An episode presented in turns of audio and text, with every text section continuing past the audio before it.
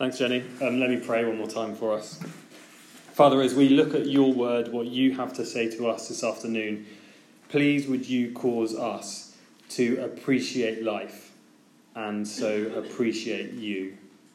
Amen. Probably the most famous baby born this year turns 50 days old today. She's not here, she's on the screen. Um, you might remember her birth story baby Afra, born in Jindiris in the Aleppo province of Syria, um, in the rubble of the aftermath of the earthquake on the border of Turkey and Syria um, at the end of February. She was um, made famous on that day because of her uh, amazing story. Her mother and father died. Apparently, her umbilical cord was still attached to her mother when the rescuers found her and rescued her and brought her to immediate medical attention. And as we hear a story like that, and as you see a picture like that, you don't quite know how to feel. As we read the headlines, it's desperately sad in the face of huge catastrophe and calamity. And a baby entering the world without parents and yet you look at that picture and there's a spark of hope. You look at that picture and there's just a joy in new life. In the midst of the depth of sadness, there is a spark of life. Here's the headline that was plastered all over the news Turkey Syria earthquake, miracle baby born in rubble is adopted by her aunt and uncle and given a new name a bit later in the article, it says, when she was rescued, baby Afra, given the new name Aya, meaning miracle in Arabic, was still connected to her mother by her umbilical cord. And you see, you can read a story like that, and you can read the article like that, and it makes sense. Miracle baby. Because on the face of it, the chances of survival were so slim in amongst the rubble and the dusty air. This tiny, little, vulnerable life, whose parents have sadly died. The situation seemed hopeless. You could say that that baby was completely dependent on every circumstance aligning rightly in the moment to survive. You can see why all the headlines were Miracle Baby. But you see what we're subtly in danger of saying? Is that there's something we control about life elsewhere. That for a fairly undramatic arrival down the road at the John Radcliffe, something that's straightforward we almost treat it like a given. But look, we're going to spend a few minutes looking at these verses from Acts 17. And really, what Paul's doing as he stands up to address the people of Athens is he gives a defense for life, a defense for what life is really all about. So, we're just going to see three things from these verses. First, we depend on God for life. Read with me from verse 24 and 25. The God who made the world and everything in it is the Lord of heaven and earth, and does not live in temples built by human hands. And he is not served by human hands, as if he needed anything. Rather, he himself gives everyone life and breath and everything else. You see the truth there in the second half of verse 25? He himself gives everyone life and breath and everything else. The same sentence that we said about baby Aya could be said of every human life. We are completely dependent on every circumstance, aligning rightly in every moment to survive. We depend on God for our every breath the God who holds every circumstance. You see, in every stage of having a baby, we're reminded that we're so powerless. Sometimes that's really painful in our experience because we see that we're not in control. And sometimes we can't see why God would allow things to happen as they do. But it's always unnerving because in so much of life elsewhere, we believe the illusion that we are in control. And in the face of new life, in so many ways, at so many points, it becomes so obvious that we're not. You see the baby who needs everything to survive. They need help to feed, help to sleep, help to stay warm. They're constantly in need. They are dependents in every sense of the word. And actually, in having a baby, you realize that you are more like them than you realized. Whether it's 3 a.m., a couple of weeks in, still struggling over sleep, or six months in, or it's trying to get enough food at the right time, running after children. If you've been responsible for the welfare of any life at any time, you've probably said at some point, I just don't know what to do next. I cannot ultimately control this situation. Because ultimately, we depend on God. Because He Himself gives everyone life and breath and everything else. You see, today we give thanks because we don't deserve or control or claim any praise for the arrival of these three babies. And yet, God, in His kindness, has given them to us, to our families, to our church family, and they bring joy in so many ways. And it, it's God, in His kindness, that sustains them and grows them. And so we're immensely thankful to God. Because it's a joy for us at Town Church to have young children. And the reality is, they don't stay cute little babies for long. And even when they are, they're pretty overwhelming at times. You don't always feel like giving thanks to God in the moment, in the circumstances of life, but with a heart turned toward God. When we recognize we don't and we can't control or dictate life, we can give thanks because God is kind. And today we recognize, haven't we, that under God, together as a people of Town Church, all of us have a brilliant responsibility and a privilege together to play our part in together raising children. We see that so clearly when a new child enters the church in dropping off meals, in comforting tired parents, in being the one to wake in the middle of the night, in being the one to arrive in the morning. As we depend on Him for life, we can give thanks for the different roles that He gives us. To Him, every single one of us is important and significant. And yet, he doesn't need us. He doesn't need us to make a big deal of Him.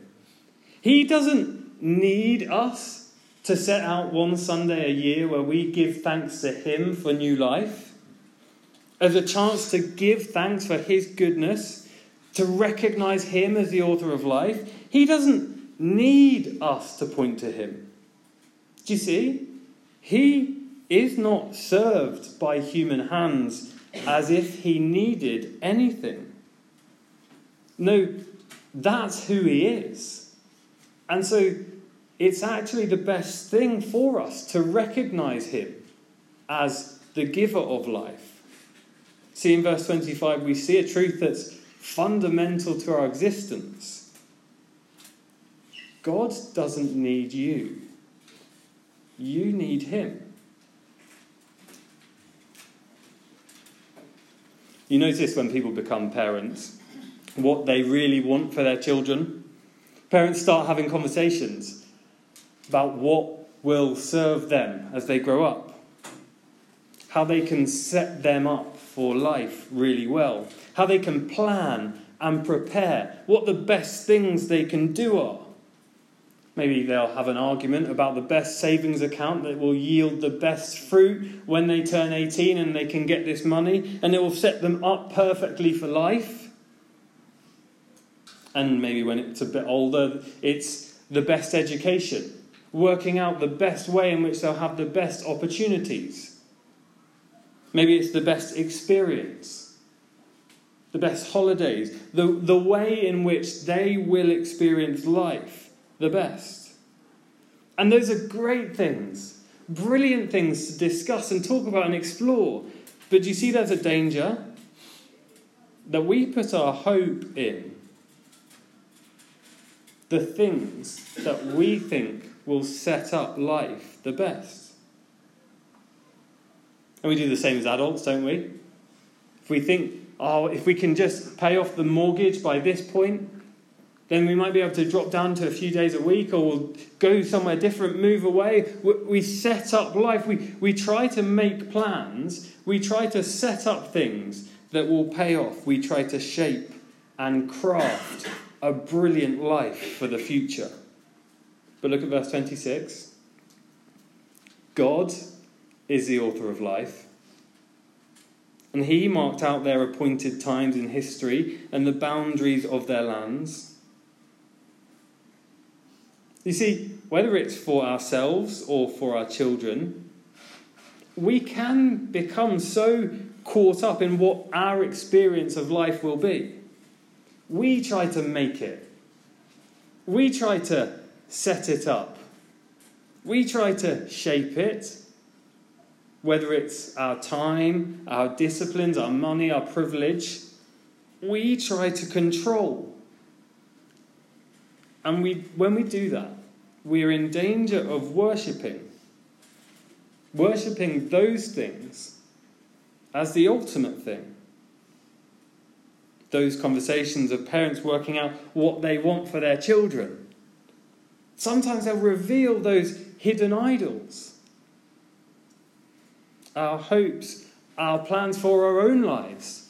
Sometimes they'll reveal our hidden idols intellect, social dexterity, money, prospects, experiences like travel, freedom. But look at verse 24. It's God who makes. Verse 25 It's God who gives. Verse 26 It's God who marks out. He makes and He marks out. And so it's Him that's worthy of worship. Not just the things that He gives us. I was um, going through the registers uh, this week, and I think we have 44 under 10 year olds that have been regularly attending at points through this year, 2023. 44. And that's a joy. And it's a challenge. But every now and again, you just overhear those snippets of conversation. Brilliant. You just hear someone say, Oh, can you imagine what town church is going to be like in five years' time? Can you imagine what town church is going to be like in 10 years' time? Imagine the youth group. Imagine the hormones. Just imagine when we have our first town church date. I think I've heard. And it's quite funny. And it is fun to think. But actually, you quickly realize it's a significant responsibility. For us as elders, we've thought carefully about what's going to happen with our youth work, our children, in the coming years, not too far away at all. And it can be easy for us to worry. Actually, it can become all consuming. I was sat in the pub the other night with a parent of young children, and they spoke of how it's really weighty. Making decisions, actually knowing what to say and how to say it to our children. And it is. And so, is a comfort to know God is the author of life. He makes and He marks out. Psalm 139 says, All the days ordained for me were written in your book before one of them came to be. And so He is worthy of our worship. You see, it is good to plan and prepare. It's right to work hard with the things that God has given us. It's good to make good decisions, to be good stewards of the resources He's given us. But when we recognize it's Him that makes and Him that marks out, it transforms how we approach life. It shapes the way that we plan and prepare. It shapes the way we provide for our children. Because as we think to the future for ourselves and for children, it reveals what we worship. And we all worship something.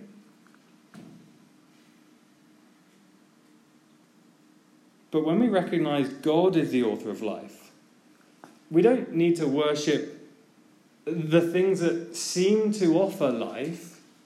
We can offer we can worship God the author of all life. And so enjoy these things in the context they were given to us. We can trust Him and worship Him because He is worthy of our worship, because He makes and He marks out. You see, we might have hopes and dreams for the three children that we've given thanks for this afternoon, for the under 10s we've talked about, and for ourselves. But God is the author of life. And so we have a great responsibility to Him with the things He's given us. And that's brilliant because it means the weight of burden and worry, it doesn't lie on our shoulders. And so in every challenge, every struggle, every big life decision, it is the best thing for us to orient ourselves towards God.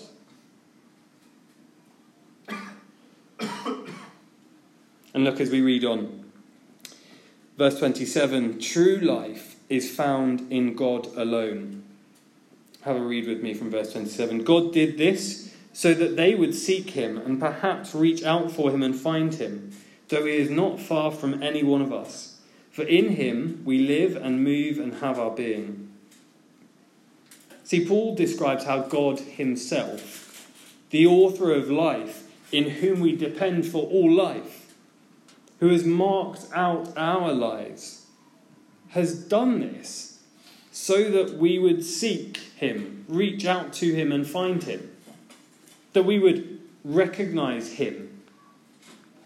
We've seen in Romans 1 a few weeks ago that each and every one of us is born with a sense of God's divine qualities. Paul describes how we're created to worship, but we've quickly run to other things to try and find life. So we suppress the truth. So, where will we find life in all its fullness? Look at verse 28. For in him we live and move and have our being. True life is found in God alone. We're designed, created, that we would be most satisfied when we find life in God. In the series of claims recorded in John's Gospel, Jesus makes it clear how this life is on offer to us. In John 10, Jesus says, I have come that they may have life and have it to the full. This is the true life that's on offer for every one of us. A chapter later, Jesus' claim is this I am the resurrection and the life. The one who believes in me will live, even though they die. You see, this true life is on offer to us in Jesus. Jesus' claim is that true life, life to the full now, that goes on into eternity forever in heaven, is new life that is found in Him.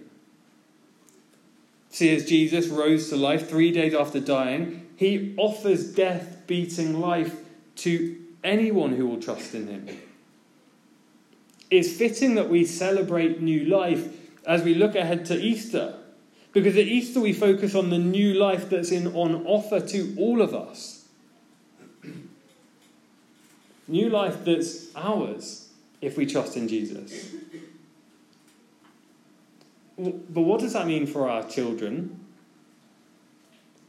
Well, what's our ultimate hope for our children? Not just that they'd be successful, not that they'd be rich, not that they'd be intelligent. Yes, we pray that they'd get a taste for life. Yes, we pray that they'd flourish and enjoy God's good gifts. But our ultimate hope, I pray, as we see from this passage, is that in time they'd find life in the way it was created. They'd find life, new life, in Jesus. That they'd enjoy life to the full the true life that is found in God alone, as we read this afternoon. And actually, that's true for every single one of us. So, this is what we'll continue to do with our children hold out the truth about God and the offer of the Lord Jesus. That's what we'll continue to do at Town Church because we depend on God for life. He's the author of all life. True life is found in Him alone. And we'll see in the next few weeks that that life is ours in the Lord Jesus. That life is ours when we're raised to new life with Him. Let me pray. Father, we thank you so much that you and you alone are the author of life. Thank you that we depend on you for every breath that we take. And you are good and you are kind, and so we can praise and thank you. Father, thank you that you are the author of life and you mark out each of our appointed days. Lord, thank you that as we think of our children, we can trust you for many days to come. And Lord, we thank you that true life is found in you alone. Lord, please would you help us today to grasp life in its true and proper context. Lord, please would you help us to cling to new life in the Lord Jesus. Amen. Good, well, we're going to stand and sing together as we praise God, the author of all life.